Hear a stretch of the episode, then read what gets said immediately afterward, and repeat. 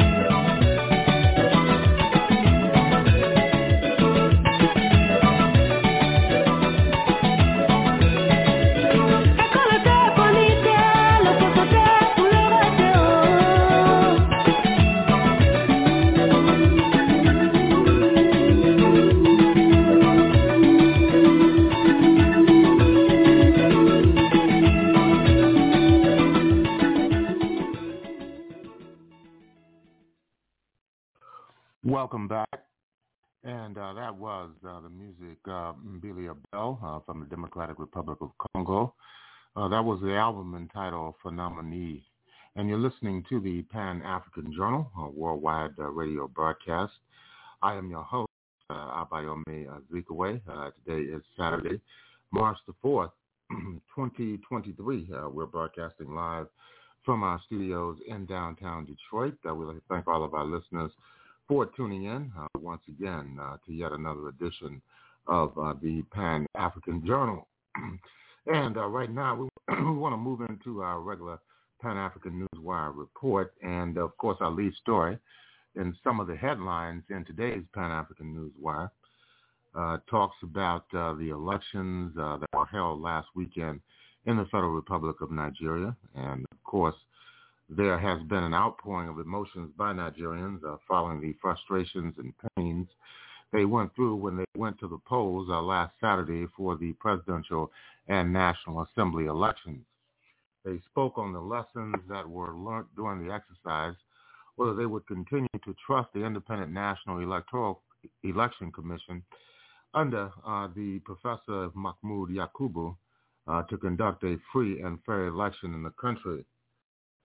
Now, Dr. Uh, Bitrus Pogu said that we've learned a better lesson from last Saturday's election because the Independent National Electoral Commission chairman explained the provisions of the 2022 electoral law, telling us that cast votes will be transmitted in real time on the INEC server. While we look forward to that, unheard of rules were introduced and all they did was vote allocations rather than a reflection of what the people did at the polling stations.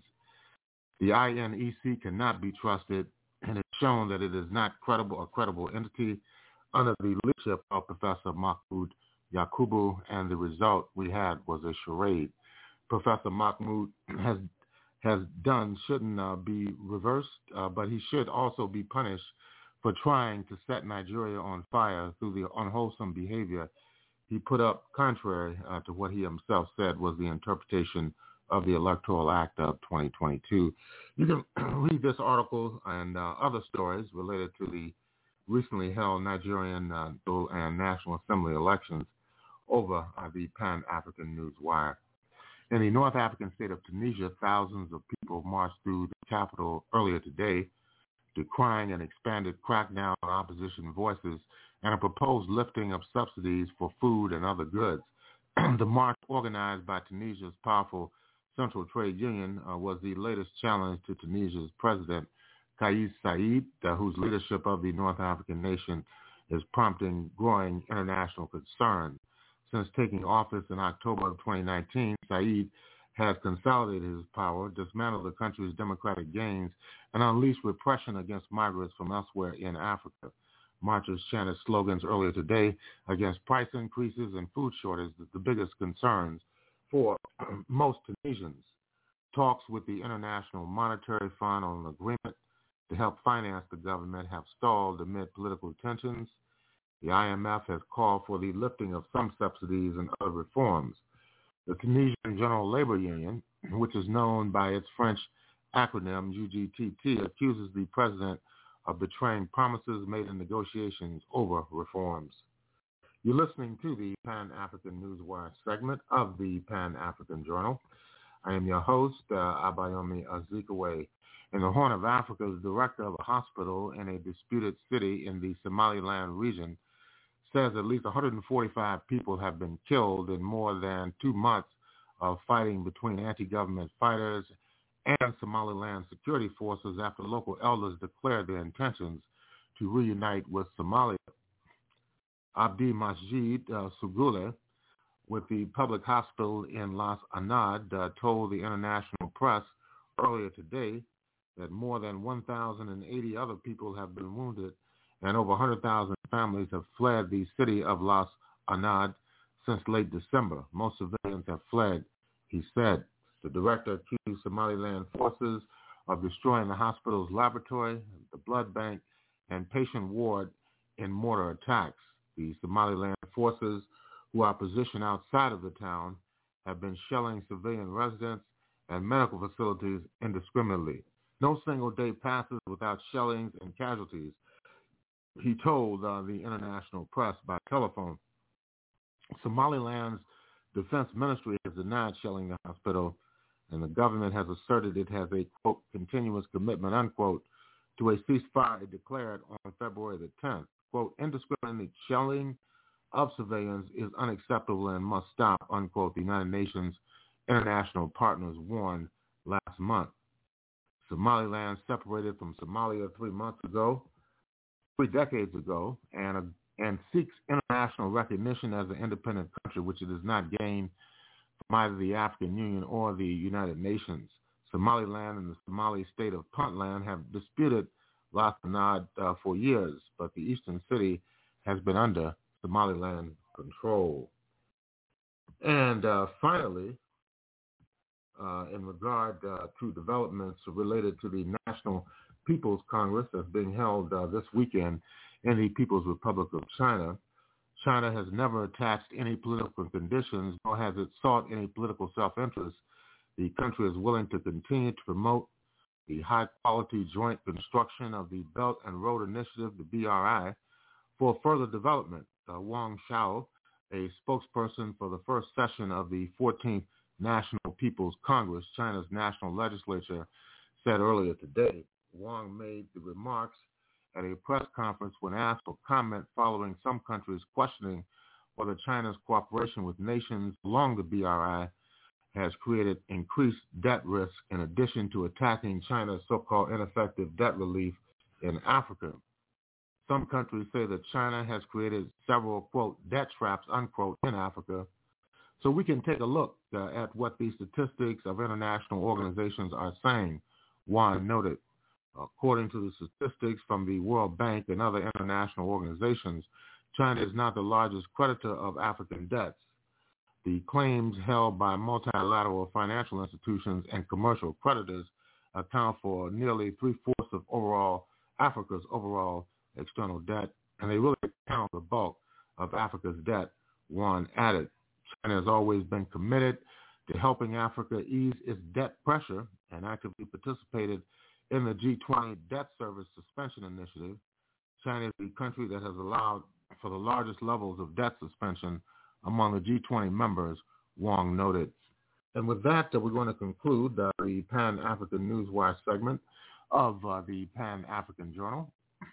And in concluding this segment of our program, we'd like to remind our listeners that the Pan-African Newswire is an international electronic press service. It is designed to foster intelligent discussions on the affairs of African people throughout the continent and the world. The press agency was founded in January of 1998, and since then it has published tens of thousands of articles and dispatches in numerous newspapers, magazines, journals, research reports, and on blogs and websites throughout the world. The Pan-African Newswire represents the only daily international news source on Pan-African and global affairs. If you'd like to log on to uh, the Pan-African Newswire so you can stay abreast of some of the most pressing and burning issues of the day, just go to our website at panafricannews.blogspot.com. That's panafricannews.blogspot.com. And if you'd like to have access to today's Pan-African Journal worldwide radio broadcast uh, for Saturday, March the 4th, uh, 2023, just go to our website at the Pan-African Radio Network. That's at blogtalkradio.com forward slash Pan-African Journal. That's blogtalkradio.com forward slash Pan-African Journal. We'll take a break. We'll be back with more of the Pan-African Journal for this week.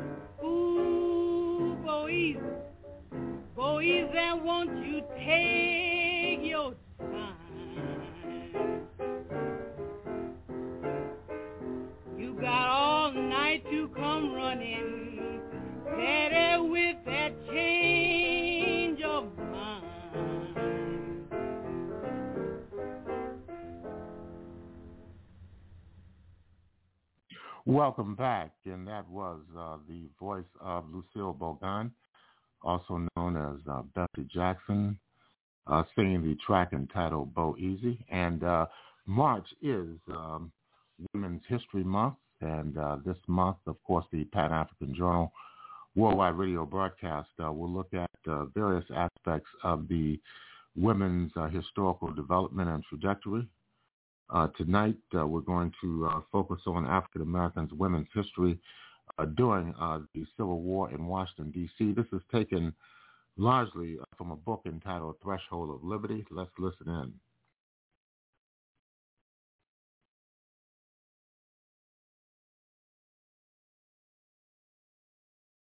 Good afternoon, everyone.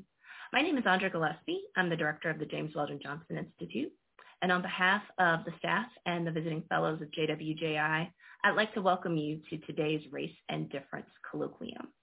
Uh, on behalf of Emory University, um, I would also like to acknowledge uh, the Muskogee Creek people who lived, worked, and produced knowledge on and nurtured the land where Emory's Oxford and Atlanta campuses are now. In 1821, 15 years before Emory's founding, the Muskogee were forced to relinquish this land. We recognize the sustained oppression, land dispossession, and involuntary removals of the Muskogee and Cherokee peoples from Georgia and the Southeast.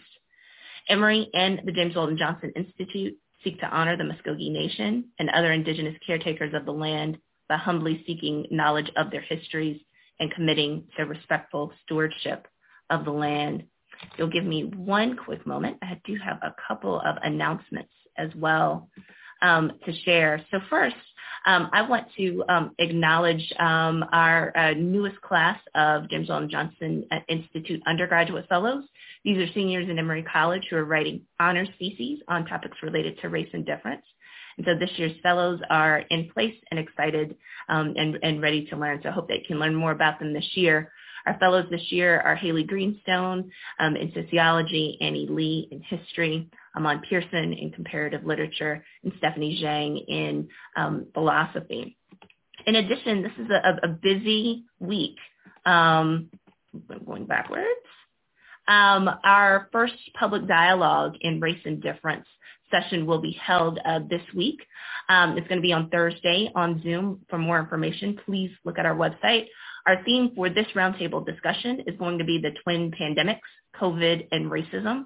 We've put together a wonderful panel of uh, scholars from Emory and from around the country to talk about uh, the racial justice fights uh, that have especially sort of hit their apex within the last year and a half, and as well as the relationship between health disparities and the COVID-19 pandemic.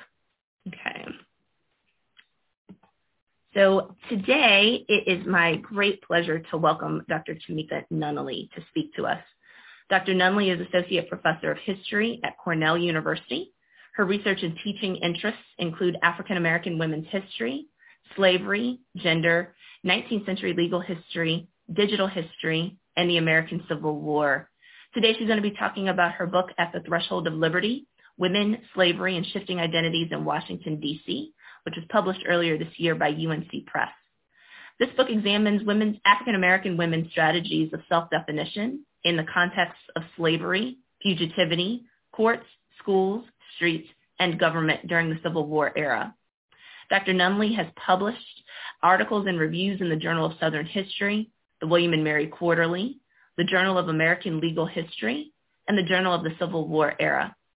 In addition to being a lifetime member of the Association of Black Women Historians, Nunley serves on the editorial board of Civil War History and on committees for the Society uh, for Historians in the early, of the Early American Republic, the Society of Civil War Historians, and Southern Historical Association.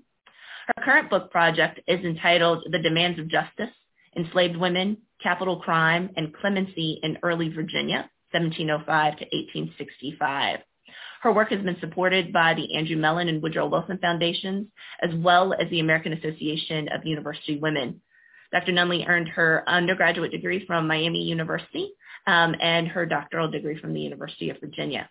So please join me in welcoming Dr. Tamika Nunley. Thank you so much for having me. Um, I'm going to go ahead and share screen. Um, today I'm going to discuss my book and I'm going to kind of provide a bit of a sampling of what is happening throughout the book.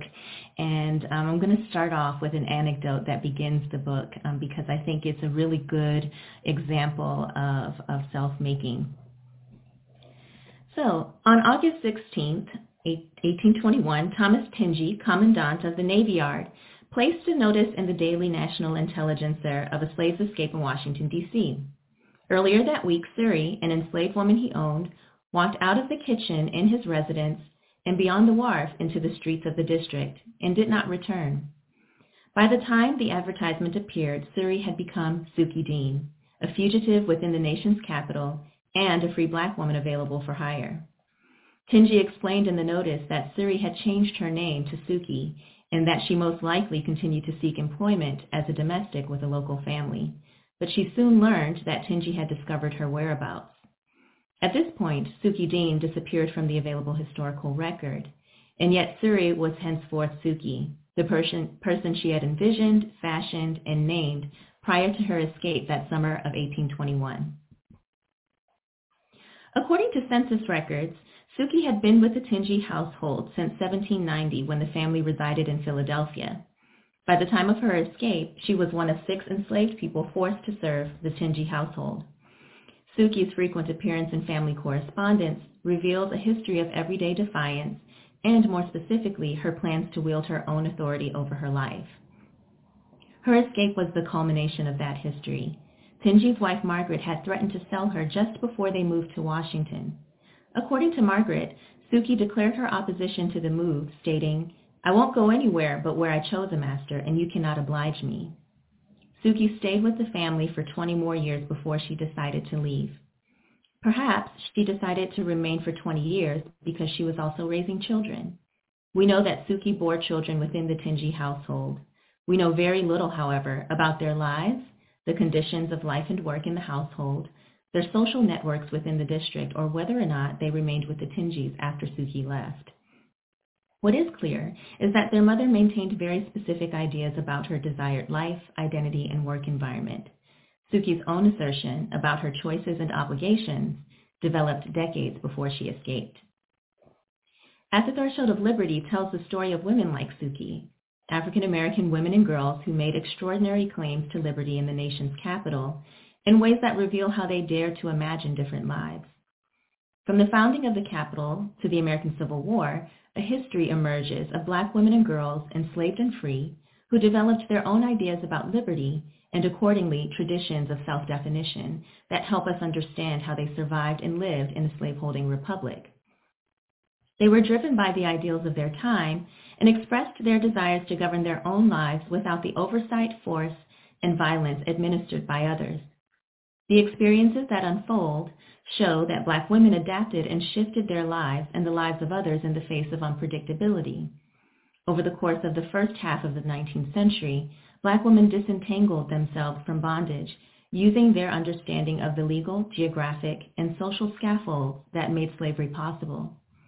Thus, struggles for liberty appeared in various forms and under different conditions in the lives of black women in D.C.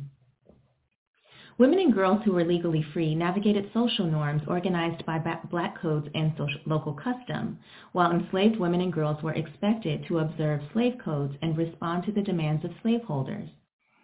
The claims they made, the women they became, the actions they took, and the lives they created made possible the Black Washington that became an incubator of equality and citizenship. Slavery shaped the social dynamics of early Washington in important ways. First, the placement of the capital on the Potomac ensured that a culture of Chesapeake slavery formed the legal and social frameworks of the city. Carved out of the oldest slaveholding states in the country, Washington adopted the laws and customs of Maryland and Virginia at its inception. As the population expanded and the capital became more developed with businesses, residences, industries, and the work of government, the district transitioned from village to southern city. Early investment in enslaved women's labor served the purposes of increasing investment in the city and developing social relations in the nation's capital. The symbolic meanings tied to the capital linked the early republic to ideals of liberty and egalitarianism, but an emerging class structure demonstrated that the aspirations of the privileged relied on the subjugation of others. African American women in early Washington understood that the stratification of society often relegated them to the bottom and that their labor subsequently buoyed the aims of a burgeoning genteel class. Margaret Bayard Smith, wife of the founder of the National Intelligencer and Washington Advertiser, Samuel Smith, mingled among the upper crust of Washington society. She was a prominent figure in her own right and authored a number of publications featured in journals that boasted a national readership. Historians rely on the stories and letters that she penned about life in the new capital, but the fact that she relied on a number of enslaved people and servants to run her household is less obvious in Washington histories. In a letter to a friend, she related that, quote, I have had a fine little girl of five years old bound out to me by Dr. Willis. She noted that, quote, while I work, she plays with Julia and keeps her quiet. She is gay, good-tempered, and well-behaved. Julia is extremely fond of her, and she of Julia, and I hope to have some comfort in her. Enslaved girls learned at an early age how to navigate the expectations of upper-class white families. The demands on black girls, white entitlement to deference, and the expectations of positive dispositions indicate ways that slavery shaped their understandings of labor and power. For the five-year-old girl, her gay and good-tempered behavior was not always a matter of choice, but a negotiation she learned early on in her socialization. Washington society took shape on the foundations of the racial and gendered power dynamics of slavery as leading women purchased, hired, and sold enslaved women. In Washington, enslaved women's experiences and relationships exposed them to information about various avenues of resistance. Wherever they went, they navigated the city with an accumulated knowledge of the homes, churches, businesses, and people that populated Washington. Their mo- mobility, albeit circumscribed by slave codes, shaped their comprehension of the advantages and risks associated with escape in the area. Just before dawn on December 19, 1815, enslaved people on F Street near a local tavern owned by George Miller. Taverns located in the Federal Village often functioned as sites of slave auctions and markets that marked the beginning of a grueling trek along key trade routes headed towards the Deep South. The Chesapeake slave trade geographically forced the enslaved further south and west, an intense journey that funneled scores of enslaved and abducted African Americans from Washington. Before the sun appeared on that wintry morning, an enslaved woman named Anne jumped out of a three-story window just above the designated starting point of the slave coffle. The men leading the coffle, however, would have to leave without her. Anne was in no condition to walk with both arms broken and a shattered spine. Quote, I didn't want to go and I jumped out of the window, but I am sorry that I did it, she reportedly confessed. Anne not only lamented the fact that she suffered life-altering injuries, but she remained separated from her husband and children who were sold to the Carolinas. At the risk of her life and in a moment just before the traders prepared to chain her to the other enslaved people in the coffle, she saw only one way out. Anne used what limited power black women possessed at a time when their fate was often determined by a powerful law and the white men and women who employed it. This form of physical intervention changed the course of their lives in a split second, and in other instances following years of contemplating an existence beyond chains. Their actions show that the relationships torn apart by the domestic slave trade constituted a vital source of identity and belonging amidst the day-to-day drudgery of bondage.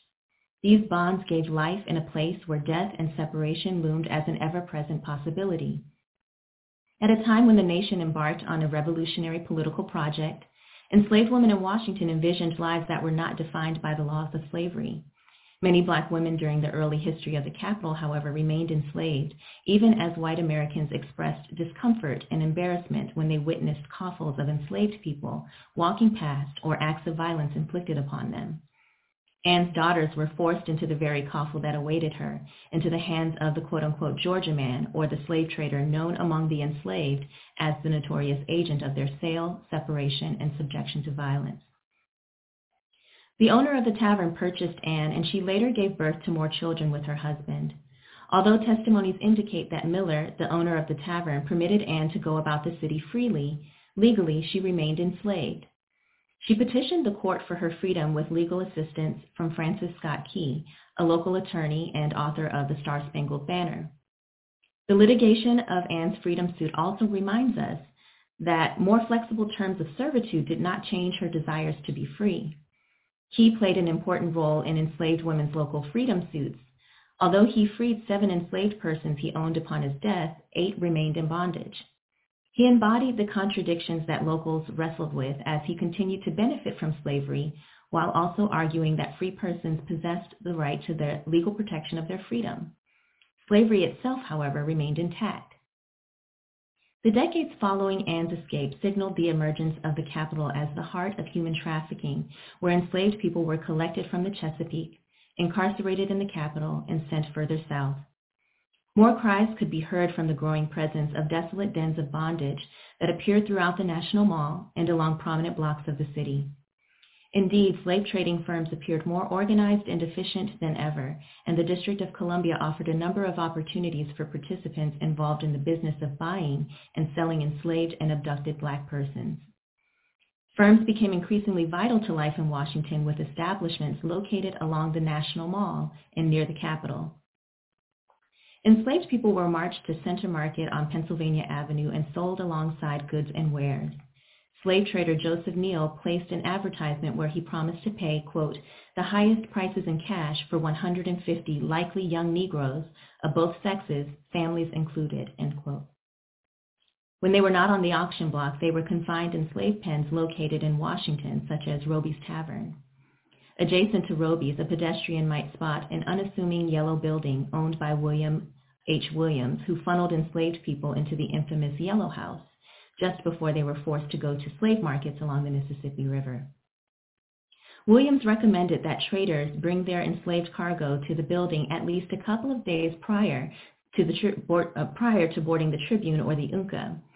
John Armfield placed a notice that stated, quote, servants are intended to be shipped and will at any time be received for safekeeping at 25 cents per day, end quote. Armfield's firm posted another advertisement that informed slave owners that the ship left the port every 30 days. In addition to providing information about scheduled departures, they hoped to fill those vessels with more enslaved people. The firm placed the following call, quote, persons having likely servants to dispose of will find it to be in their interest to give us a call, as we will give higher prices in cash than any other purchaser who is now or may hereafter come into this market. Hotels and taverns doubled as accommodations for guests, as well as reliable sites of confinement for slave traders in need of temporary quarters for enslaved people. The Southern Hotel was located at the end of King Street when the District of Columbia Territory included Alexandria. One advertisement placed by the hotel offered, quote, comfortable accommodations of travelers with particular provision for gentlemen from the southern country and for the security and support of their servants, end quote. Lloyd's Tavern, as well as St. Charles Hotel, the United States Hotel, and the courtyards of the Decatur House, the Van Ness House, and the Kalorama Home accommodated slave traders with business ties to Georgia, New Orleans, and slave markets along the Mississippi. The emergence of more professionalized trading firms and the ongoing activity of slave catchers who hunted fugitives and abducted black residents made the district a precarious site of liberty. The legal climate of Washington appeared increasingly hostile to African Americans by the 1830s. Drawing upon earlier laws established in the Chesapeake, slave codes and court cases were adjudicated in ways to ensure that black people were in no position to undermine slavery and the racial hierarchies that shaped social relations in the city. Enslaved women, however, discovered ways around these barriers. They demonstrated an awareness of opportunities for flight, as well as the legal risks associated with fugitivity in the region. This web of legal knowledge not only appears evident in the transportation of fugitive women, but the rumor mill that alerted them of forthcoming opportunities for flight. The escape of 77 enslaved people on the schooner Pearl appears regularly in histories of Washington. The incident not only offers insights into the most notable escape in attempt history, but the ways that black women navigated the opportunities for self-making through collective resistance. The daughters of an enslaved mother and a free father, Mary and Emily Edmondson, were two of Paul and Amelia Edmondson's 14 children. Paul was manumitted by his former owner and by, quote, economy, industry, and thrift, end quote, obtained and maintained 40 acres of land. One of the Edmondson sons, Hamilton, had already been sold south, and five of their daughters were manumitted through purchase and resided in Washington. When she was 15 years old, Mary, along with her sister Emily, were hired out by their owner, Rebecca Culver, to work for wealthy families in the district. They likely found moments to interact with their free siblings and soon discovered plans for an escape on the Pearl. Mary and Emily, along with 71 other enslaved women, men, and children, boarded the, boarded the Pearl on April 15, 1848. On the docks of the nation's capital, they joined the largest documented slave escape in American history. Mary and Emily's stories of self-making were tied up in the efforts of others who tried to become free. It all began with Daniel and Mary Bell. Daniel earned enough to purchase his freedom, but his family remained enslaved. Mary Bell and her children were freed according to the terms of their former owner's will. But when they attempted to claim their freedom, the wife of their former owner contested the manumission terms of the will. When the courts failed to produce the desired results, African Americans did not shy away from extra-legal strategies to become free.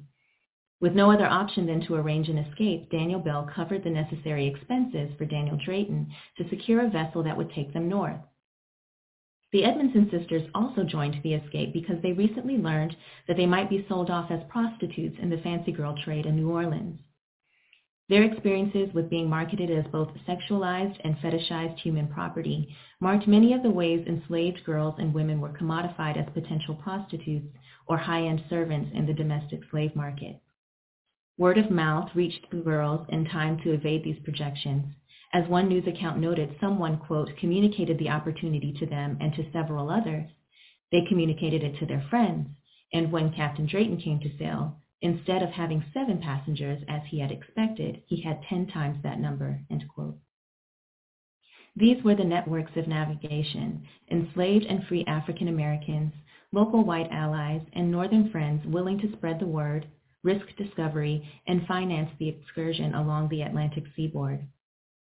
Networks of communication among enslaved and free black people created a tradition of anti-slavery activism in the capital.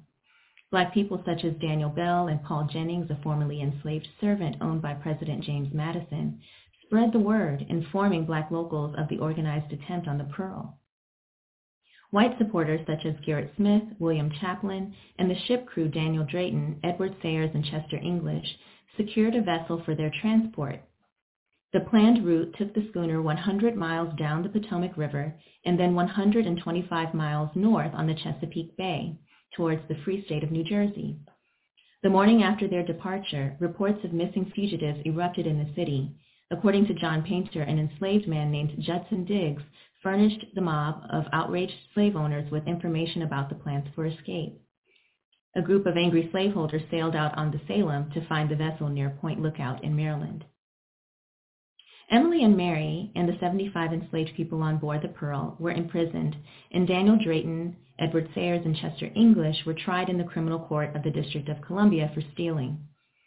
English was dismissed largely because he worked as the hired cook and help on the crew and claimed that he didn't completely understand the purpose and intent of the voyage. Sayres was acquitted on two counts of slave stealing, but having incurred fines and legal fees amounting to over $10,000, had to remain in jail. Drayton pled guilty for the transportation of slaves outside of the district and was convicted on two counts of slave stealing. Drayton and Sayres were imprisoned due to the hefty fines and legal fees they incurred while on trial, but were later granted a pardon from President Fillmore at the endorsement of Massachusetts Senator Charles Sumner. Slave traders confined the Edmondson siblings at a slave pen in Alexandria in preparation for the voyage to the slave markets in New Orleans. Traders sold their brother Samuel Edmondson in New Orleans, but the remaining siblings ended up returning to Baltimore as a result of a yellow fever outbreak. Philanthropic efforts led to the purchase of Richard Edmondson, who reunited with his wife and children in Baltimore. The slave trading firm undoubtedly regarded sisters Mary and Emily as too lucrative an opportunity to pass on. They held the potential to generate a handsome profit if they sold in the fancy girl trade in New Orleans. If the fancy girl trade did not attract buyers, they certainly retained their value as potential servants in some of the wealthier homes of Louisiana. In the meantime, the two sisters were forced to labor as washerwomen and kept in the local prison during the hours in which they were not employed at work. Persistence from their father eventually led to an arrangement with the firm that allowed Paul Edmondson to purchase his daughters at the impressive sum of $2,250. On November 4, 1848, the Edmondson sisters traveled to New York, and with the assistance of the Beecher family, they attended the young ladies' preparatory school at Oberlin College. At Oberlin, they began the process of self-making as legally free young women. Education offered both social and economic mobility in preparation for possible careers in teaching. The Edmondson sisters traveled throughout the North to attend abolitionist rallies and protest the Fugitive Slave Act of 1850. Anti-slavery activism became an important aspect of their new world as free women. But for one of them, the advent of a new season quickly came to an abrupt end. In 1853, after having survived the dramatic developments of the Pearl, Mary died of tuberculosis at the age of 20. Her death led Emily to return to Washington, where she worked with a school for African American girls and married her husband, Larkin Johnson. They lived in Anacostia, where they became founders of the Hillsdale community and retained close ties to Frederick Douglass. From the founding of the capital, black and white Washingtonians began the work of building a robust set of civic, of, of religious, civic, and educational institutions. The vibrant African American institutions they created made Washington an attractive place for black migration from other southern states. This was of tremendous importance to black women. Free black women and girls faced limited access to economic and social mobility, but an education opened up possibilities for a vocation in teaching and participation in social reform. In Washington schools, schools were places were spaces in which black girls explored their own ideas, opinions, and values, not only about themselves, but the worlds in which they lived. In their learning, they were steeped in literature, science, theology, reform, and the heated political debates of the 1850s. In Myrtilla Miner School for Colored Girls, one student, Marietta Hill, was particularly engrossed in the political affairs of the Union. In 1854, Congress passed the Kansas-Nebraska Act, which allowed those who settled in the territory to decide whether or not to permit slavery there. Girls like Marietta Hill remained attuned to the latest political debates about slavery, understanding that the fate of the institution shaped the contours of their own experiences in Washington. Hill shared that, quote, sometimes a dark cloud seems to overshadow me, and since the Nebraska bill has passed, the cloud appears thicker and darker, and I say, will slavery forever exist, end quote. Slavery seemed to meet no end as Congress went back and forth with one compromise after the next. As long as slavery existed and African Americans lacked equal rights to citizenship, their lives remained circumscribed by severe legal and social parameters. But her resolve remained steadfast, and she declared, quote, it shall cease, it shall and must be abolished. I think there will be bloodshed before all can be free. And the question is, are we willing to give up our lives for freedom? Will we die for our people? We may say yes, end quote. Marietta's assessment of the political climate was eerily prophetic. Bloodshed, not just in Kansas, but on Harper's Ferry and eventually Fort Sumter, would usher the Union into war. In the meantime, Miner provided an intellectual environment that made space for the girls to share their thoughts and frustrations as well as their candid opinions about the national state of affairs. Emily Edmondson joined the Miner school as a teacher and likely mentored many of these young girls. They offered critiques that ranged from political events to everyday insults they experienced in Washington. Miner hoped to provide the kind of education that positioned the girls to articulate claims to equality in the capital. Making education accessible to black girls stirred social and political anxieties among white locals concerned with the future of the country. Regarding this school for black girls, the mayor of Washington, Walter Lenox, pleaded that, quote, we cannot tolerate an influence in our midst which will not only constantly disturb the repose and prosperity of our own community and of the country, but may even rend asunder the Union itself.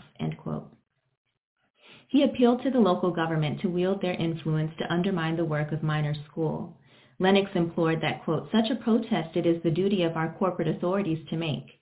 Its beneficent effect may be to persuade the supporters of this scheme to abandon its further prosecution, end quote. Lenox claimed that Miner and her students left white residents no choice, warning, quote, the responsibility will be with those who by their own wanton acts of aggression make resistance a necessity and submission an impossibility, end quote. Thus, the mayor of Washington validated the violent responses of white mobs that the girls confronted on a daily basis. Miner's school inspired violent retaliatory responses that involved racist and sexist epithets aimed at the girls. One white pedestrian balked at a group of the students and referred to them as impudent hussies and demanded that the landlady turn out that N-word school or be mobbed, end quote. The man projected a sexualized and wayward representation of them in the broader public to justify their removal. Students' responses to local harassment do not appear in the existing record, but perhaps their thoughts remained in the purview of their private lives. Indeed, historian Darlene Clark Hine explained that the ways that 19th century black women embraced a culture of dissemblance where they protected their inner lives and reactions to sexualized insults.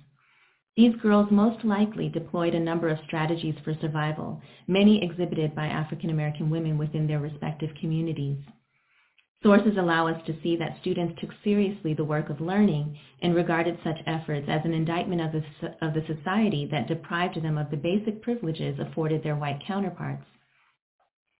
When lectured by the white wife of a clergyman on the importance of being educated according to one's social status, one student, Lizzie, responded, quote, I would rather be learned than be contented and be ignorant. I will be learned, I must be learned. I would not ask this as colored people should not enjoy every right as white people, end quote. Lizzie's commitment to education coalesced with her claims to citizenship. This inextricable connection between learning, enlightenment, and rights underlies the pedagogical project of the Miner School. Miner hoped to provide the kind of education that positioned the girls to articulate claims of equality and citizenship in the capital. In a context where few girls exercised the privilege of attending private school, and most black girls were expected to serve at the pleasure of white families, the educational achievements of black girls challenged the racial and gender hierarchies of the district. Once they graduated, they made tremendous sacrifices to form their own classrooms. In 1857, Anne Washington, a graduate of Miner School, opened a school nearby. Sources describe Washington as a woman of refinement with an excellent aptitude for teaching. She gained notoriety for the way she operated her school, quote, with a system and superior judgment, giving universal satisfaction, the number of her pupils being only limited by the size of her room, end quote. The room, located in her mother's home, speaks to the resourcefulness of black women teachers who did not have access to the philanthropic connections that Miner employed. Washington's mother was a washerwoman who made limited income in a labor economy that relegated black women to the bottom of the wage earning spectrum. Sources offer that her mother, quote, a widow woman is a laundress, and by her own labor has given her children good advantages, though she had no such advantages herself, end quote. The growth of the free African American population meant that black women and girls increasingly contended with the limitations of liberty in the nation's capital. Indeed, they navigated social and economic challenges in different ways. Miner's girls were afforded opportunities to attend school, while some girls and women earned a living in the local entrepreneurial, sex, and leisure economies. At the beginning of the war, the Provost Marshal recorded 450 registered bawdy houses, and the Evening Star reported 5,000 prostitutes working in Washington city alone, not including the 2,500 women in Georgetown and Alexandria who worked in the wartime sex economy. Although Alexandria retroceded from the district in 1846, the connections to the capital and the close geographic proximity still made prostitution networks within reach to Union soldiers in the capital. Of the overall number of prostitutes in the city, at least a third were characterized as, quote, streetwalkers of a character of unblushing indecency never known before in Washington, end quote. The women arrived in the capital from both southern cities as well as northern metropoles such as New York, Boston, and Philadelphia. Poverty brought on by, brought on by the war presented challenges that led women to prostitution. The influx of African Americans meant an inflated job market and a large number of black women desperate to earn a living. Those looking for jobs or simply eager for any source of income, food, and housing looked to the burgeoning sex economy. The sex and leisure economy of the district converged and clashed with the Union military effort. Police arrested a soldier named Edwin Perry for, quote, associating with colored prostitutes in the fourth ward of the city, end quote. On September 12, 1862, Mary Ann Jackson, a quote-unquote colored nymph, was arrested by military authorities and, brief, and served a brief stint in jail. Jackson, along with many other black women, were arrested particularly for their solicitations of soldiers during the Civil War. These women interacted intimately with members of the military, whether through transactions of sex, the selling of goods such as liquor, acts of theft, or through disciplinary policing. In this case, military authorities were not only charged with supervising regiments, but disciplining both soldiers and prostitutes to maintain order between the army and local civilians. The sex and leisure economy increased black women's interactions with the Union military and local officials as they visibly and boldly solicited clients near the city center. Black prostitutes repeatedly frequented the jail and court for their disruptive enterprises in the capital. Military encampments afforded black women opportunities to offer commercialized leisure, sex, and goods, or they might help themselves to the supplies and foodstuffs provided by the government.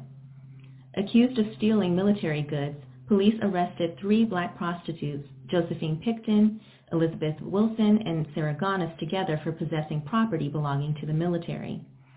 Similarly, police arrested Annie Grant for robbing a drunken soldier of 50, 50 cents. Black women prostitutes seized various opportunities for financial and material gain, capitalizing on the resources of the military and enlisted soldiers.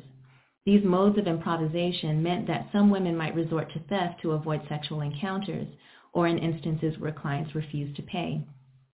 From police arrests to organized raids, black women emerged as participants in, lo- in local crime and vice. A register kept by officials featured 12 quote-unquote colored bawdy houses with addresses that were difficult to decipher because of their location among hidden alley communities.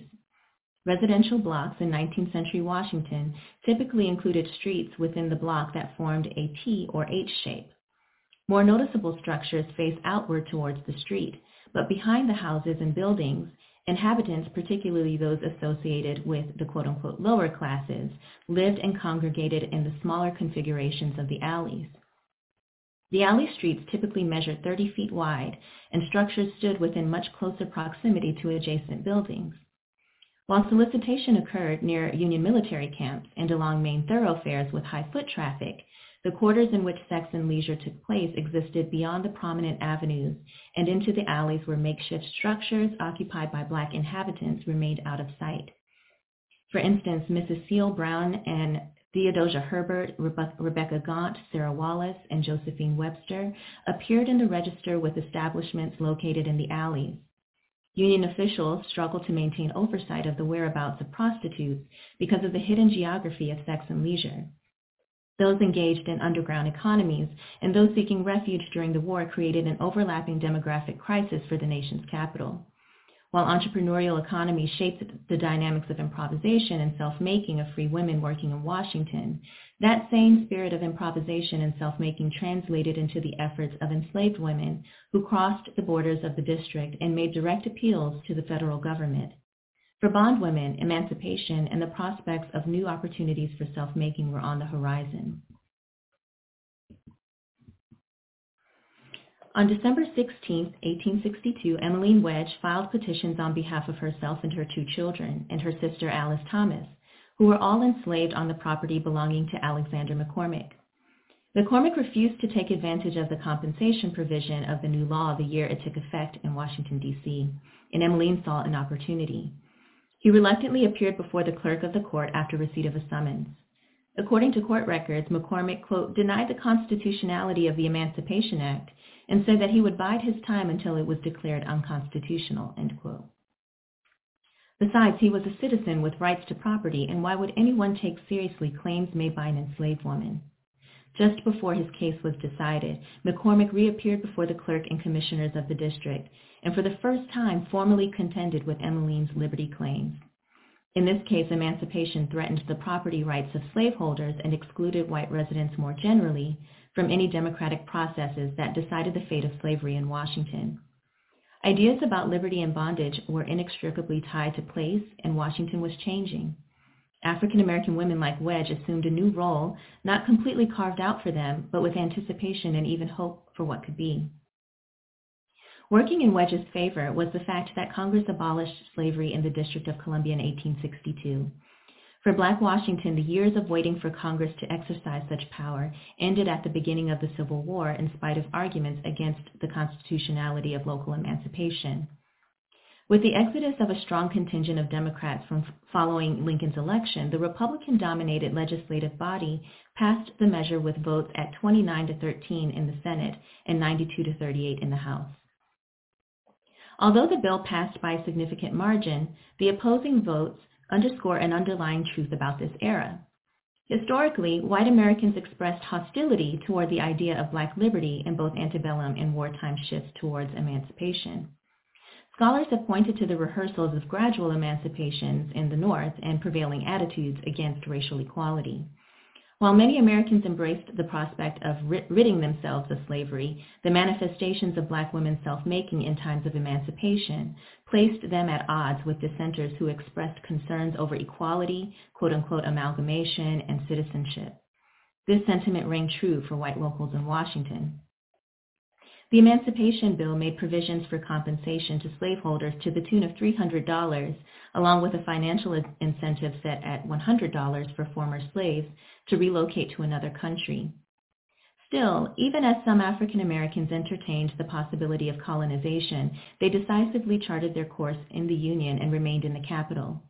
Accordingly, this marked the moment that white locals in Washington dreaded most, it might appear that the struggle for liberty ended with local emancipation, but Washington was the citadel of the Union, and would apply to those enslaved in the city in 1862 sent signals to enslaved people and slaveholders alike throughout the geographic region. For most of the country, slavery and the fugitive slave law prevailed, but slaveholders still felt threatened by what they saw happening in Washington when Congress legally authorized the emancipation of a population of roughly 3,000 or so enslaved people, countless others took advantage of the measure.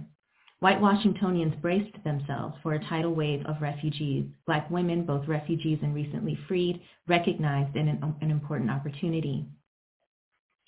The facts of Emmeline Wedge's case reveal the unique geographic position of Washington and the neighboring Chesapeake counties as a distinctive geopolitical battleground over liberty during the Civil War. As an enslaved woman, Wedge challenged both the legal validity of her enslavement and forced McCormick to contend with her testimony against him. The Supplemental Act, passed in the summer of 1862, permitted enslaved women in the District of Columbia to testify against white men and women for the first time. Regarding the actual case, evidence showed that McCormick's farm was located along the border dividing the district from Maryland and that just one day after the Emancipation Act became law, he instructed the slaves to reside on the Maryland side of his property. According to the records of the Board of Commissioners, he built a small tenement for them on the Maryland side, while his main living quarters remained in the district, along with the cow pen and other buildings included on the homestead.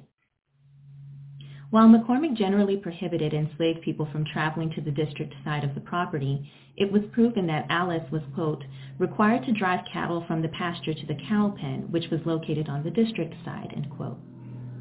Unidentified witnesses also testified that they had seen the women and children in McCormick's Washington home daily, and that for approximately seven or eight weeks, Emmeline and her family had resided in the district with an older man also bearing the last name Wedge, who was identified as the father of Emmeline's husband. The Board of Commissioners ultimately acknowledged Emmeline's right to claim freedom under the Emancipation Act of 1862. Emmeline's case is illuminating because, among other things, Emmeline's husband and father-in-law did not file the, the petition, but she instead took the initiative to make her own liberty claims. But this was not unusual.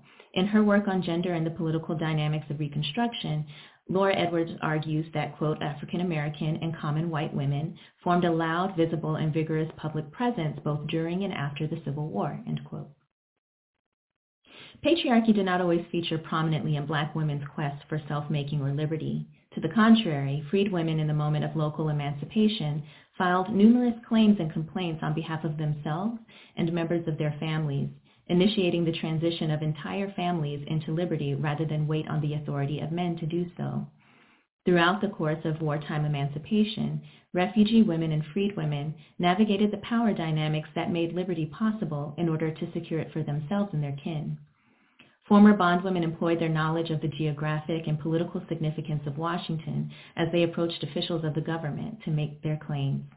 These experiences were distinctive in how they transformed their own futures as well as the significance of the nation's capital as a site of liberty. For, liberty, for these women, liberty was the work of self-making.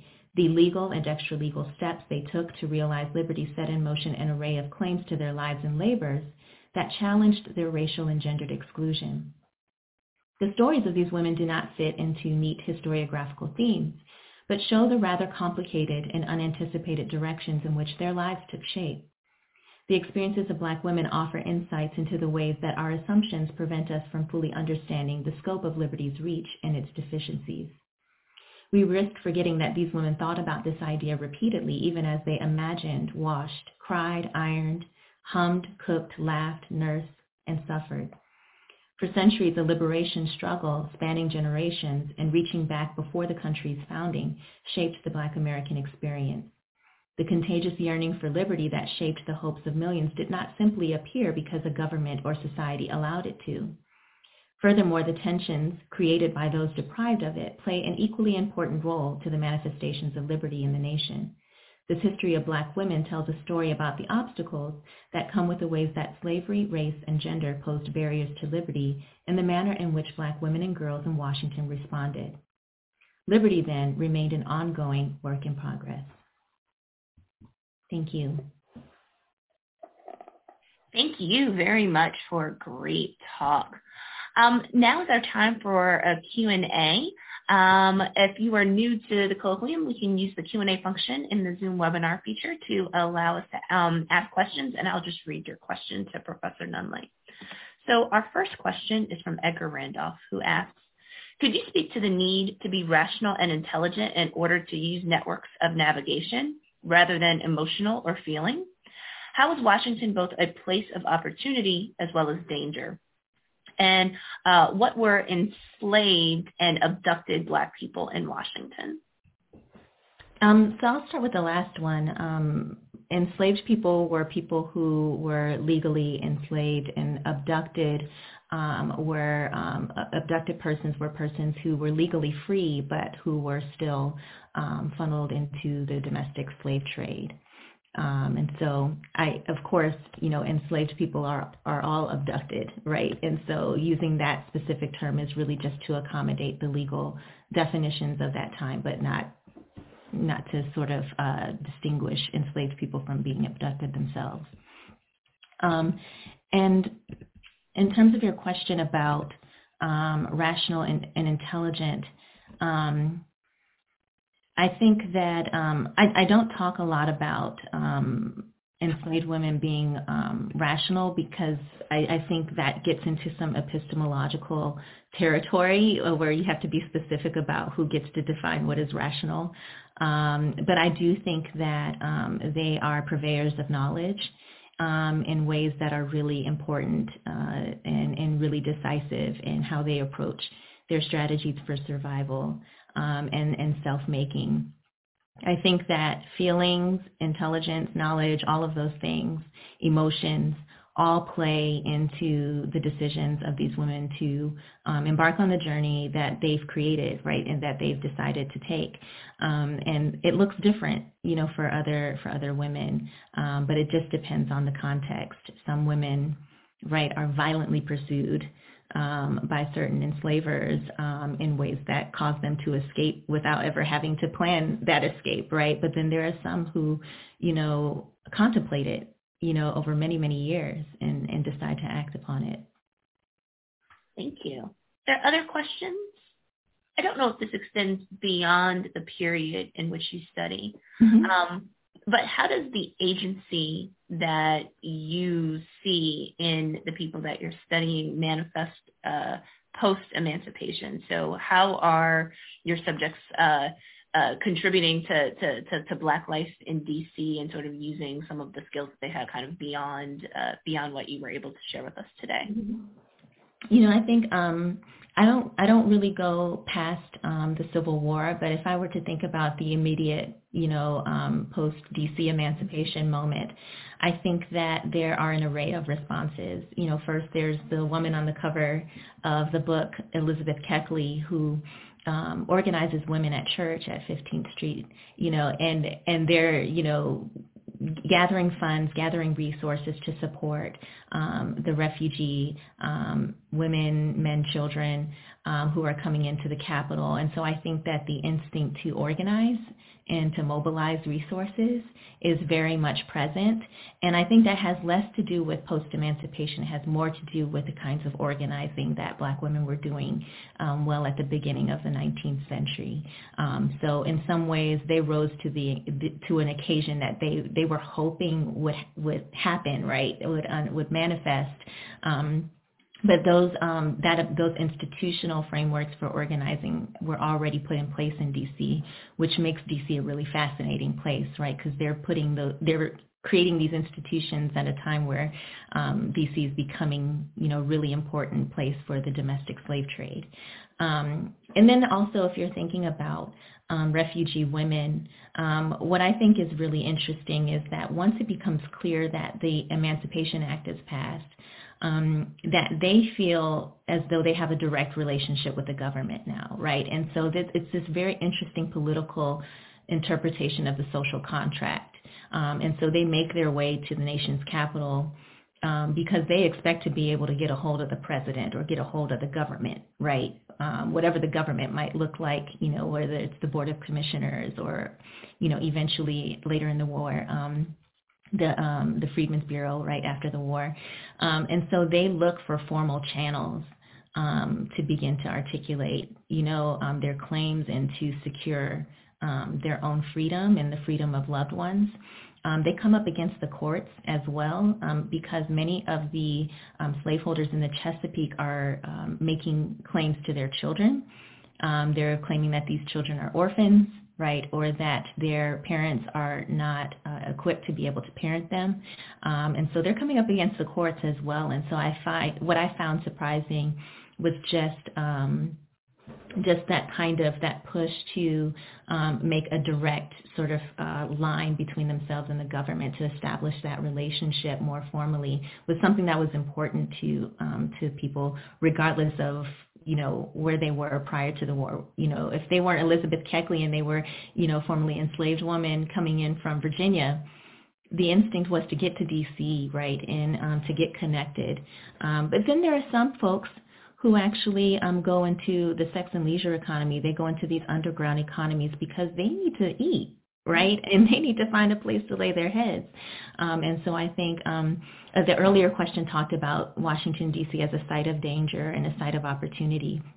And I think that, um, you know, as much as, right, there's it, this excitement about emancipation and, and these hopes that when you get to D.C., that um, that that will automatically apply to you. There's also the the, the scarcity created by the war. There's poverty, um, and there is danger um, in entering either the sex and leisure, you know, uh, commerce, or you know, just trying to survive, right? Um, because they're still being policed, and they're being policed by Union soldiers and local local folks.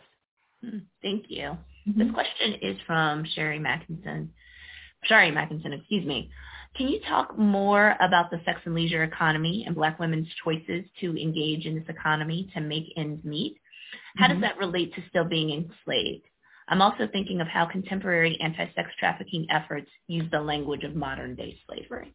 Mm, that's a very interesting question. It's so it's you know sometimes the you know the way that we write and think about Black women's history, you know, it really is about the sources. Um, and, you know, I argue in the book that, you know, to exclude, you know, black women engaged in the sex and leisure economies would, would render them generically absent because they, they were everywhere, um, particularly before the war, you know, and then of course during the war. Um, and what that really tells us is about, you know, the social, the economic mobility of black women, what is available to them, what is possible um, for them in order to survive. Um, the question that I had, um, uh, you know, with the book was, if black women, once, if black women ever become free, then what? what do you do? You know, does everybody become Elizabeth Keckley? Does everybody become, you know, uh, this black woman organizer, you know, who's mobilizing her politics and, you know, fighting for abolition and, and women's suffrage? And the truth of the matter is that the majority of black women are not doing that. Um, they're trying to survive. Welcome back. And uh, that was uh, Professor Nunley uh, discussing her book uh, On the Threshold of Liberty, uh, looking at the role and status of African women uh, during the Civil War in Washington, D.C. You're listening to the Pan-African Journal worldwide radio broadcast. I am your host, Abayomi Azikiwe. And of course, we're here on Saturday, March 4th, 2023. We're broadcasting live from our studios in downtown Detroit. And this is Women's History Month, and uh, all during this month uh, we'll be handling a lot of this uh, historical material for the benefit uh, of our listening audience. We'll take a break. We'll be back with more of our program for this week.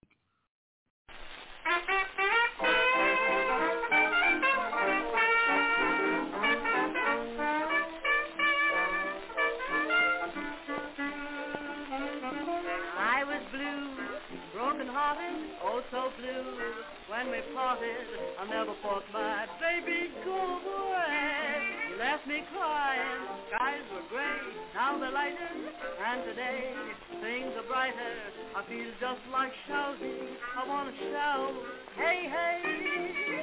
Cock-a-doodle, I want my news, I'm through wearing a frown, my baby's back, my baby's back. Oh, cock-a-doodle. I'm off my noodle, and soon my arms will be around my baby's back. My baby's back. I made my mind up, mind up. We were all through before. Then I'd wind up, wind up, loving him more and more. I'm off my noodle. I'm through dressing in black, cause baby's back. My baby's back.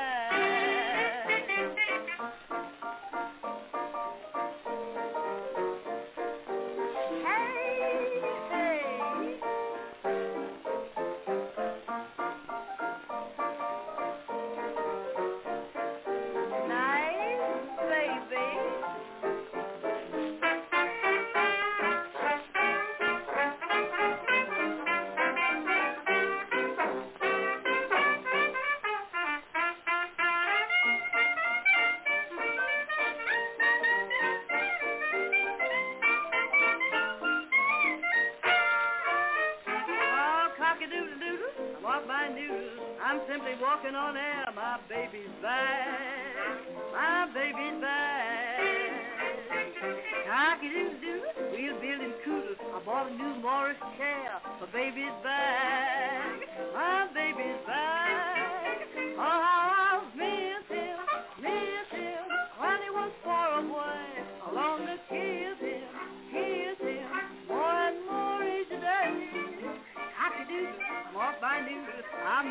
Now, baby's back. And how? Baby's back. Welcome back, and uh, that was the voice of Evelyn Preer. And of course, you're listening to the Pan African Journal, worldwide radio broadcast uh, for Saturday, March 4th, uh, 2023. We're broadcasting live from our studios in downtown Detroit. And uh, March is Women's uh, History Month, and uh, all during the course of this month, we'll be bringing you uh, programming uh, that reflect the lifetimes, contributions, and status of African women uh, throughout history and in contemporary times. Right now, we want to look back on the beginning of the independent organization of African American women through the National Association of Colored Women's Clubs. We're going to focus on the Phillis Wheatley Club, uh, which was organized uh, in Buffalo, New York, during uh, the turn of the 19th and 20th centuries. Let's listen in.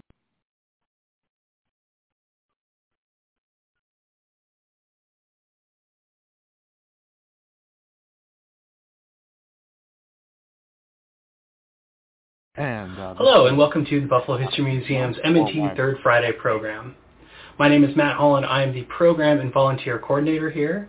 Tonight we have a pre-recorded presentation from Dr. Barbara Seals Nevergold, historian, activist, educator, and co-founder of the Uncrowned Queens Institute. She will be presenting on the Phyllis Wheatley Club. We hope you enjoy. Thanks.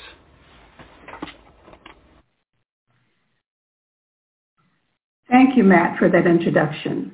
Uh, I want to thank also the Buffalo History Museum for the opportunity to talk about uh, an organization and tell the story about an organization of African American women who persisted through uh, many trials and tribulations uh, and made tremendous contributions to the African American community and to the community at large in Buffalo. Um, the Phyllis Wheatley Club, and still they persisted. In 1999, um, I was introduced perhaps to an activity of the Phyllis Wheatley Club that I was not aware of. Now, this is about 100 years after the organization was founded. And at that point in 1999, I was part of an organization called the Women's Pavilion Pan Am 2001. We were planning a series of observation or uh, activities that were going to commemorate and celebrate the role that women played in the Pan American Exposition of 1901. And one of the members of that organization told me about a protest rally that had been held by a group of black women. And I thought, wow, 1900, you had black women that had the audacity to stage a protest rally. And so as we talked a little bit more about these women, and the, they are obviously the Phyllis Wheatley Club, we also talked about the fact that what they were doing was trying to advocate, or they were advocating, for the placement of the Negro exhibit at the Pan American Exposition. And at the time, that, that uh, exhibit was in Paris at the Paris exhibition.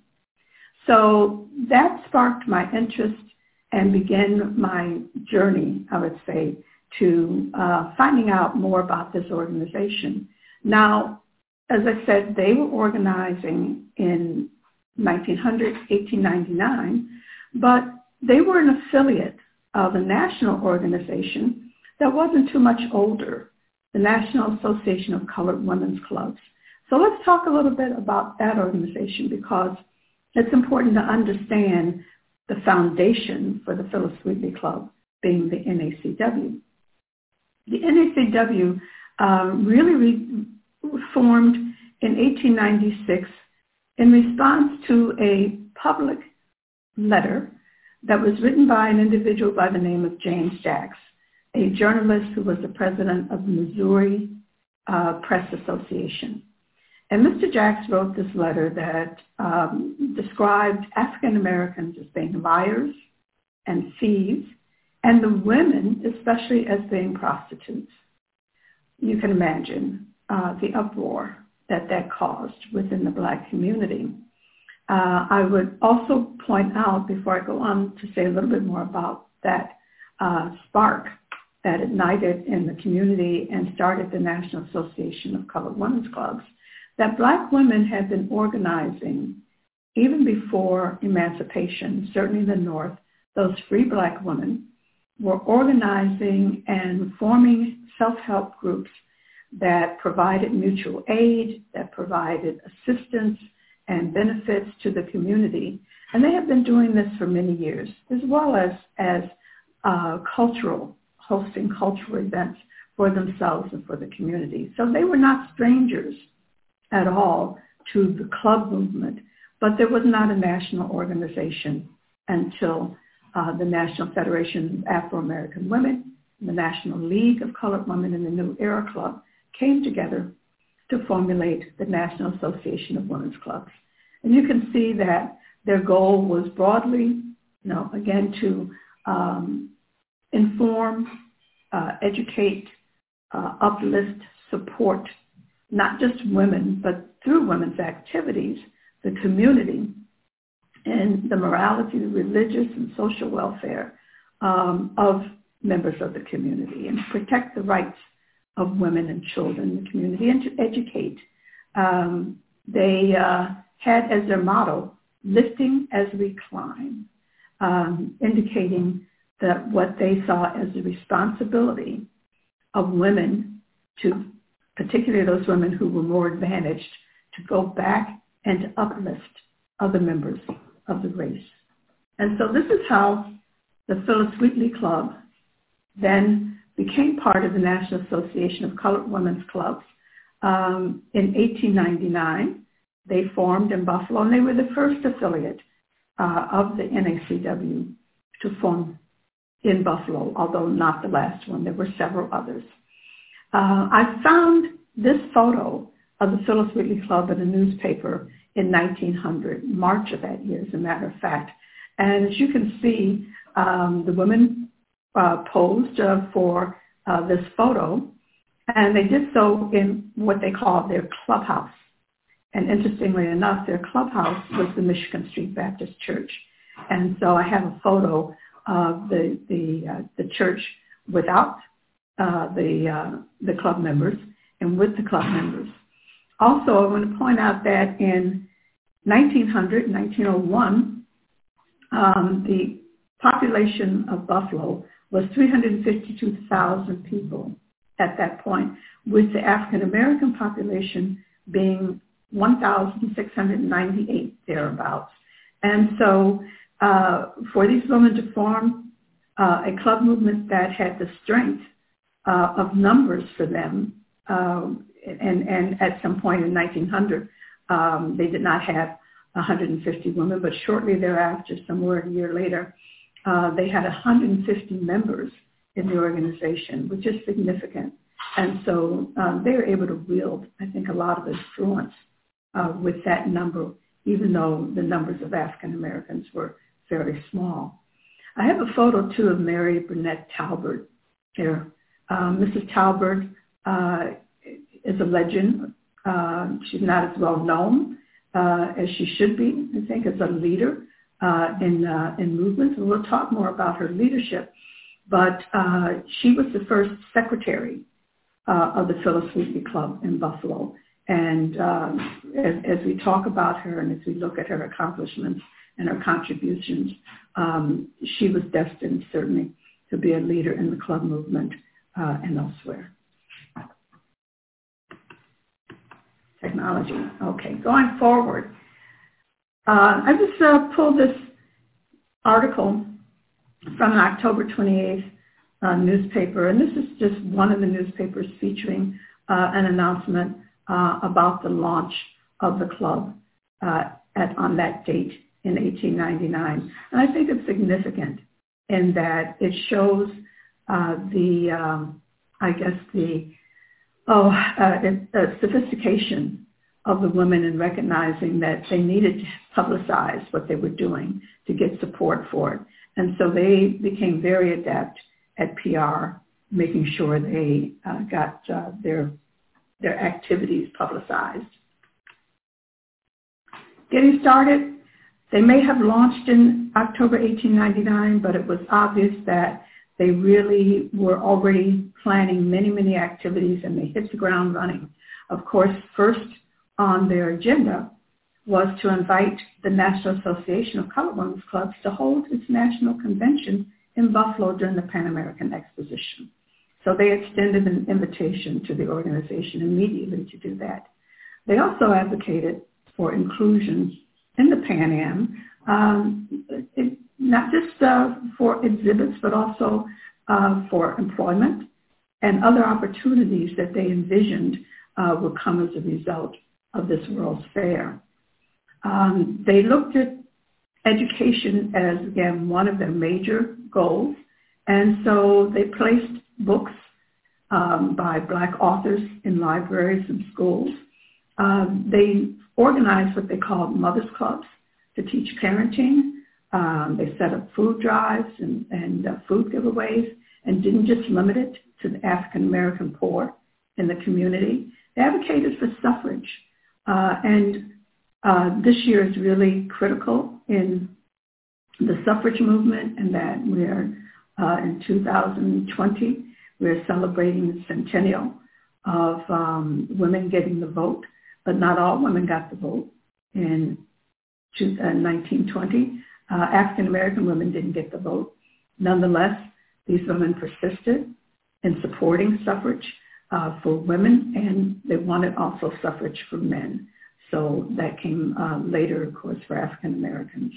Uh, and they also uh, began fundraising efforts because they had a plan to uh, create and develop a settlement home.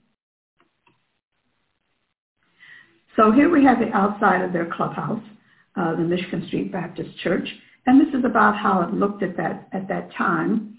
Uh, and as I said, you know, the advocacy for inclusion in activities in the Pan Am started just about when the group started in 1899. But by the next year, they, they didn't see the progress and the success they wanted. And so they decided that they were going to launch a protest rally. And uh, again, that was a bold move, uh, an audacious move uh, for, for black women at that time, probably any women at that time. But they did so. And while their goal was to get engagement and to get the, the uh, Negro exhibit uh, brought to the fair, and that exhibit really uh, was important, was critical in that it showed progress that African Americans had made since emancipation. In 1900, what the women were saying was that there were only two exhibits that were coming to the fair for sure, representing African Americans, and both were pejorative and, and or did not certainly uh, show African American progress. One was the old plantation, and the other was Darkest Africa. Both exhibits on the Midway where a great number of people would see them. Over 8 million people came to the Pan American Exposition, and I would bet close to 8 million people went to the Midway. These exhibits were um, exhibits that were uh, peopled, I would say by people. Uh, in other words, there were inhabitants and residents that lived in these exhibits. On the old plantation, they had log cabins.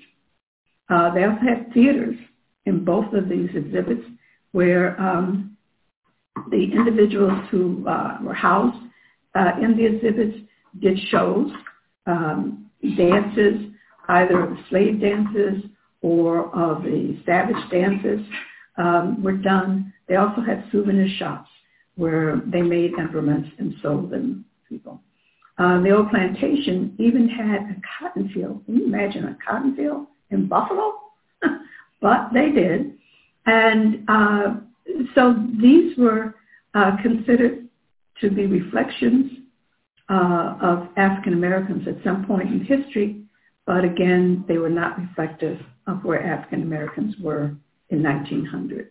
And so this is where um, the, the, protest rally uh, comes into play and where Mary B. Talbert as the spokesperson, so the Phyllis Wheatley Club gave a presentation which she entitled Why the Afro-American Should Be Represented at the Pan Am Expo. Now, unfortunately, this um, presentation uh, has been lost to history. We don't have a copy of it. Uh, newspaper accounts uh, citing uh, the uh, protest rally and uh, talking about a little bit about Mrs. Talbert's remarks indicated that she certainly said uh, detailed, quote, what she considered to be the essential requisites of such an exhibit. And I think she entitled the presentation the way she did because in 1893, um, there was another protest that went on at the Columbia World's Fair, uh, World's Exposition in Chicago at that point. And that protest resulted in a, a um, pamphlet produced by Ida B. Wells, which was the reason why the colored American is not at the Columbian World's Fair. Uh, and um, again, the World's Fairs and the ways in which African Americans responded to them um, were uh, part of a national movement because African Americans realized, one, that um, as a result of being engaged in these fairs, they would be able to present a positive um, uh, picture, an image of the accomplishments of African Americans since uh, being freed from slavery. Uh, and also they should be able to benefit in um, the um, benefits or uh, the financial and social benefits of the fair. And so they were very adamant and, and expos uh, were very frequently held uh, throughout the century. I should also point out, again, and I kind of went past your name, but um, there were only other, two other speakers at this uh, protest rally, uh, one being a Mrs. A.D. Wilson, who was the president of the Women's Temperance Union. And again, this speaks to the ways in which the Phyllis Wheatley Club um, were, reached out to collaborate with other women's organizations, particularly white women's organizations, and to get support from them and to support them in turn. And so Mrs. Wilson is seen at quite frankly several events that the organization uh, did and that she supported uh, and gave them, I think, larger credence uh, in the general community. The other speaker was an interesting individual by the name of James A. Ross, who was an attorney, although he didn't practice uh, too much law because he was engaged in any number of uh, careers, but he was a Democratic po- politician, uh, which was quite unusual at that point since most African Americans were Republican. But um, Mr. Uh, Mr. Ross um, was even at one time considered to um, to be assigned um, to um, be the diplomat in Haiti, uh, and uh, he was working uh, with the um, administration of the President Grover Cleveland at that time. Uh, for some reason, he declined the appointment, but he was very active nationally in Democratic politics. Um, he also uh, had um, an idea and a goal and a, and a desire to be the legal exhibit manager. And through the years, there's been some confusion and secrecy around not only whether or not Mr. Ross was the manager, but whether or not the exhibit itself actually came to Buffalo. Um, that was part of my conversation uh, with the uh, Women's Pavilion colleague uh, who first told me about the protest rally and first talked about the uh, Negro exhibit and some uh, question as to whether or not that exhibit really existed. Uh, and um, so again, it's kind of part of the mystery that intrigued me about the, um, the Pan Am and the role that the uh, Phyllis Wheatley Club played in the Pan Am. Uh, as you can see, I've listed some other things here that um, Mr. Ross did. Uh, he was an editor uh, and a publisher of a number of newspapers, including the Globe and Freeman, which, uh, interestingly enough, published the pamphlet which accompanied the Negro exhibit at the Pan American Exposition. And that pamphlet itself was also interesting in that it was the only one that had paid advertising in it. Uh, uh, thanks, I think, to, um, to, to Mr. Ross.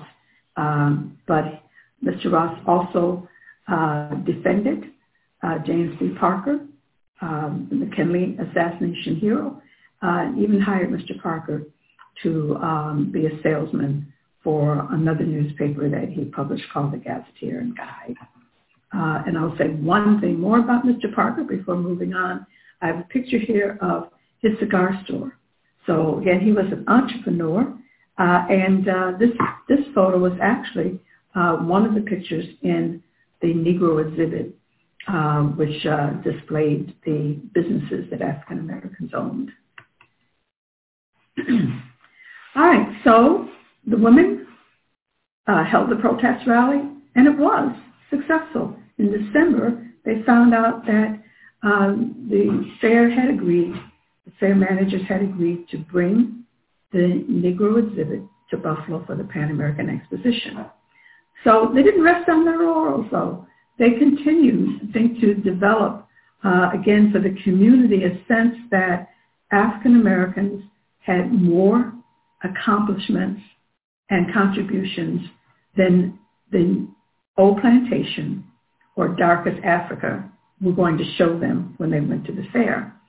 So they developed a pageant, which they put on on April 19th, 1901, which was actually about two weeks before the fair was to open because the exposition, uh, the exposition was opening on May 1st.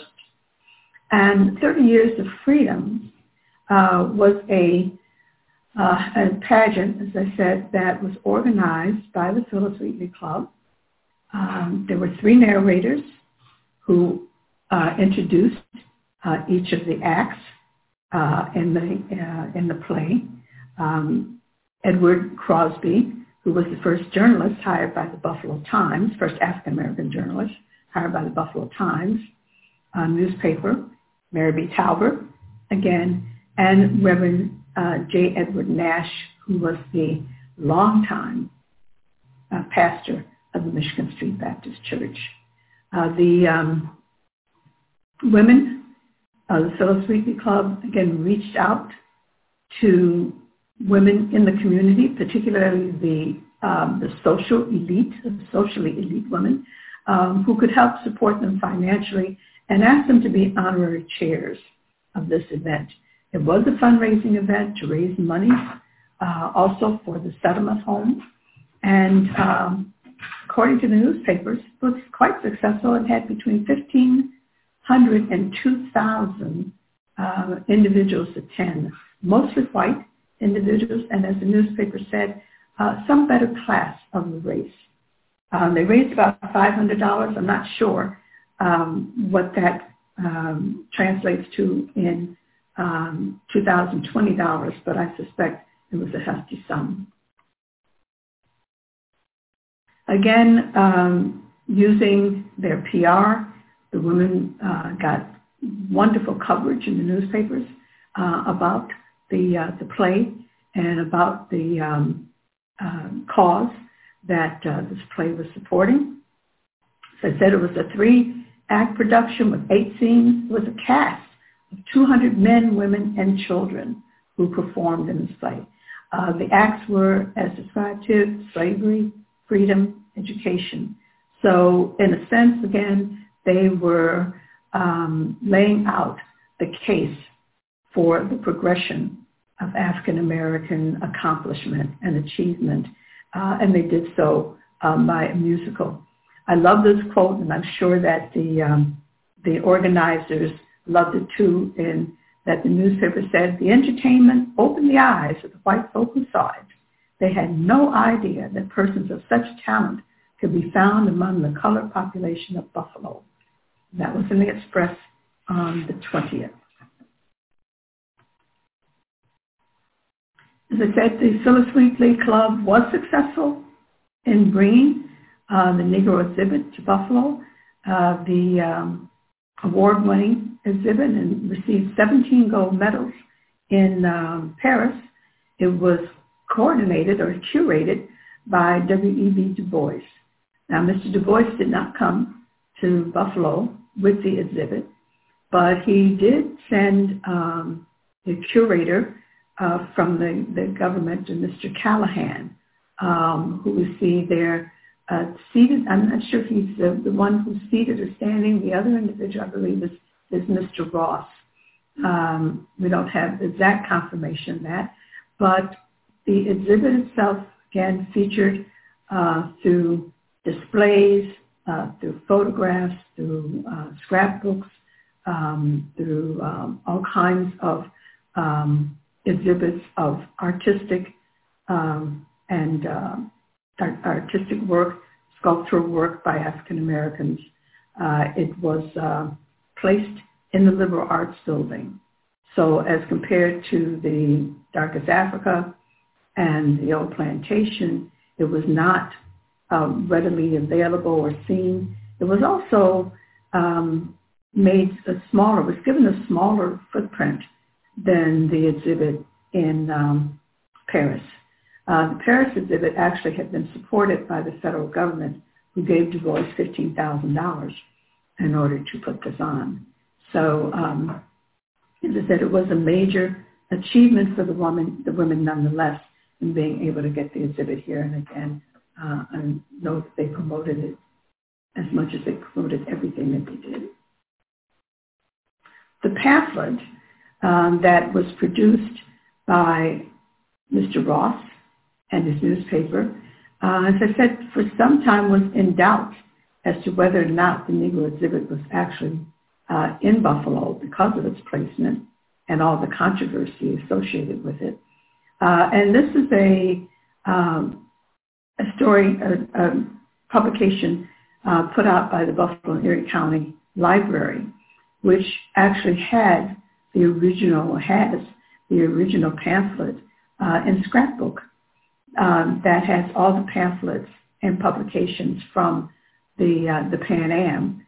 Uh, and as the community was getting ready to celebrate the centennial of the Pan Am, this publication uh, was produced that verified um, the placement of the exhibit, uh, the curator of the exhibit, um, the, the ads that were placed, and the fact that the pamphlet was also unusual and that it lists some Buffalo residents. Uh, it lists um, leading black journals and journalists. Of course, since Mr. Um, uh, Mr. Ross was a journalist, uh, he would of course make sure that his publications were there. And there were several personal messages from Mr. Ross uh, that uh, were part of this um, pamphlet and quite an extraordinary and significant find. And uh, if you ever have an opportunity to get the publication that was done by these by the um, library, it uh, certainly is worth uh, taking a look at. All right, so the women were successful in getting the, the Negro exhibit into uh, Buffalo.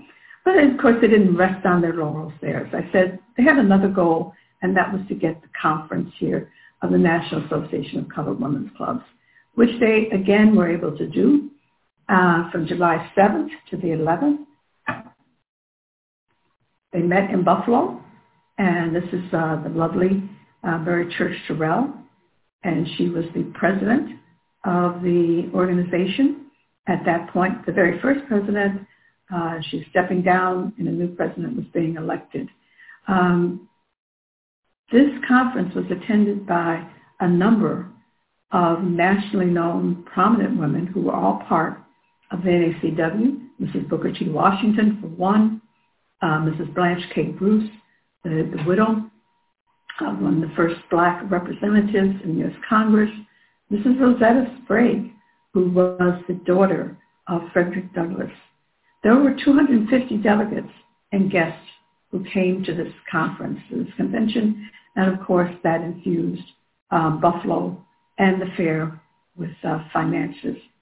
Uh, they were welcomed by Mayor Kennedy of Buffalo. As I said, generated a lot of publicity, and they were about their business of working on uh, making sure that they, um, throughout the country, coordinated their activities to improve the lives of African Americans uh, and to generate positive uh, imagery of African American accomplishment. Um, they also had sessions where uh, the issues that were primary of primary importance to them were highlighted. Um, convict lease system, lynching, uh, kindergarten education, parenting. These were all all areas uh, on which programs were to be developed. Um, Mary Talbert's uh, presentation was on reasons for placing correct literature before our children. So uh, again, uh, she was involved with Phyllis Wheatley Club, and we find later that she um, becomes a very integral part of the national organization as well. Uh, African American in Buffalo did not stop with, um, again, advocating for the Negro exhibit or advocating for the conference to come. Um, they, they, were involved and engaged in a lot of entrepreneurial efforts. Uh, as a matter of fact, um, there was a group formed in which they um, wanted to build a hotel that would be owned and operated by African Americans. And uh, Mr. Ross was involved in that endeavor. Um, but they also got the uh, the board of managers to organize or to formulate what they called a committee of comfort. And the committee of comfort uh, was charged with uh, um, reaching out to African Americans nationally. Um, they sent out letters to um, um, black newspapers throughout the country, inviting African Americans to the fair, uh, ensuring them that they would be welcome, ensuring them that they would not be discriminated against, which uh, were some problems that were um, that they encountered at other fairs, uh, and uh, really worked within the community as well to identify uh, African Americans who would provide housing to um, visitors when they came in, and the housing wasn't to be free. Um, they were actually renting out to visitors to ensure that there was a broad um, um, spectrum and base of, of homes, of residences and hotels uh, and boarding homes where African American visitors could be welcomed uh, during their stay here in the city for the expo. There were members of the community who bought Pan Am stock. Unfortunately, the, the Pan Am wasn't financially successful, but at that time, um, they thought it would be. And the stock was not cheap. Uh, it was $10 um, a, um, a stock. And so um, there were members, however, that were able to, to invest in the fair, and they did that. Um, they also hosted welcoming parties, uh, again, trying to encourage and to uh, support um, African Americans who were visiting the city to ensure that they had a good time, to ensure that they felt welcome to the city. So what was the impact um, of the African American protest? Uh, I think it started with the protest, but certainly, as I indicated, um, community-wide, there were many activities and many groups uh, who came together, worked with the Phyllis Wheatley Club, worked independently to um, ensure that African Americans had a place in the Pan American Exposition. Um, we had the successful placement of the Negro exhibit, which um, is a testament to the results uh, of their advocacy. I just mentioned the Committee of Comfort. Um, Albert Thomas, who also was an attorney, actually he was a Yale graduate and a graduate of Fisk University in Nashville, Tennessee. Uh, and he was appointed to uh, the Bureau of Information, and he was the highest um, appointee in the African American community to work at the fair. Um, there were some other jobs, certainly, that uh, African Americans got as a result of the fair business. After all, uh, James Parker, the um, African American involved in the McKinley assassination, we call him the hero, um, and um, uh, was the waiter uh, in, uh, at the fair. Uh, I think a major part of what the women did um, was to ignore the degrading exhibits. In other words, they did not just um, they uh, they focused on the positives of the um, Negro exhibit, and they downgraded essentially, um, you know, any attention being paid to the degrading exhibits uh, of the um, darkest Africa and the old plantation.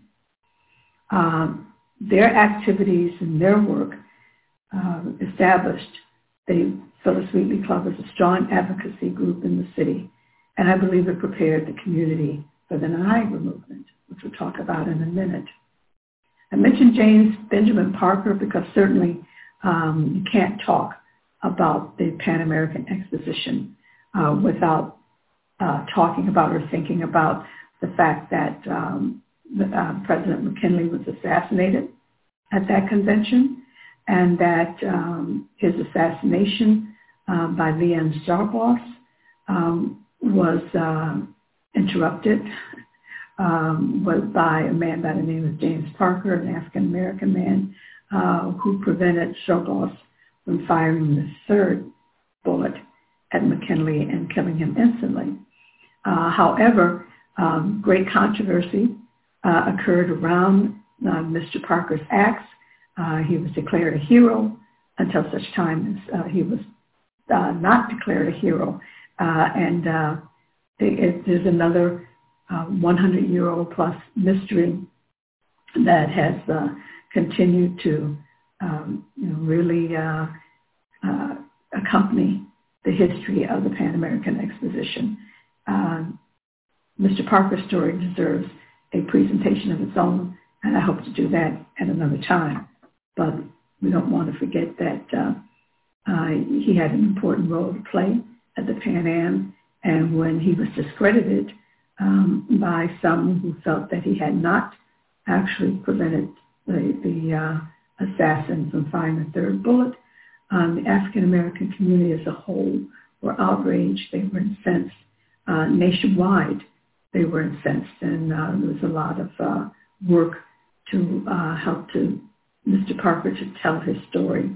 Ultimately, um, Mr. Ross stepped in at one point and uh, tried to help Mr. Parker to tell his part of his side of the story and to vindicate him uh, from the um, the backlash he received uh, from people who said he was lying. Uh, and um, when Mr. Parker left town, uh, he left to work as a um, salesman, a traveling salesman for one of the papers that Mr. Ross produced. And as I said, that's a whole other story. Okay.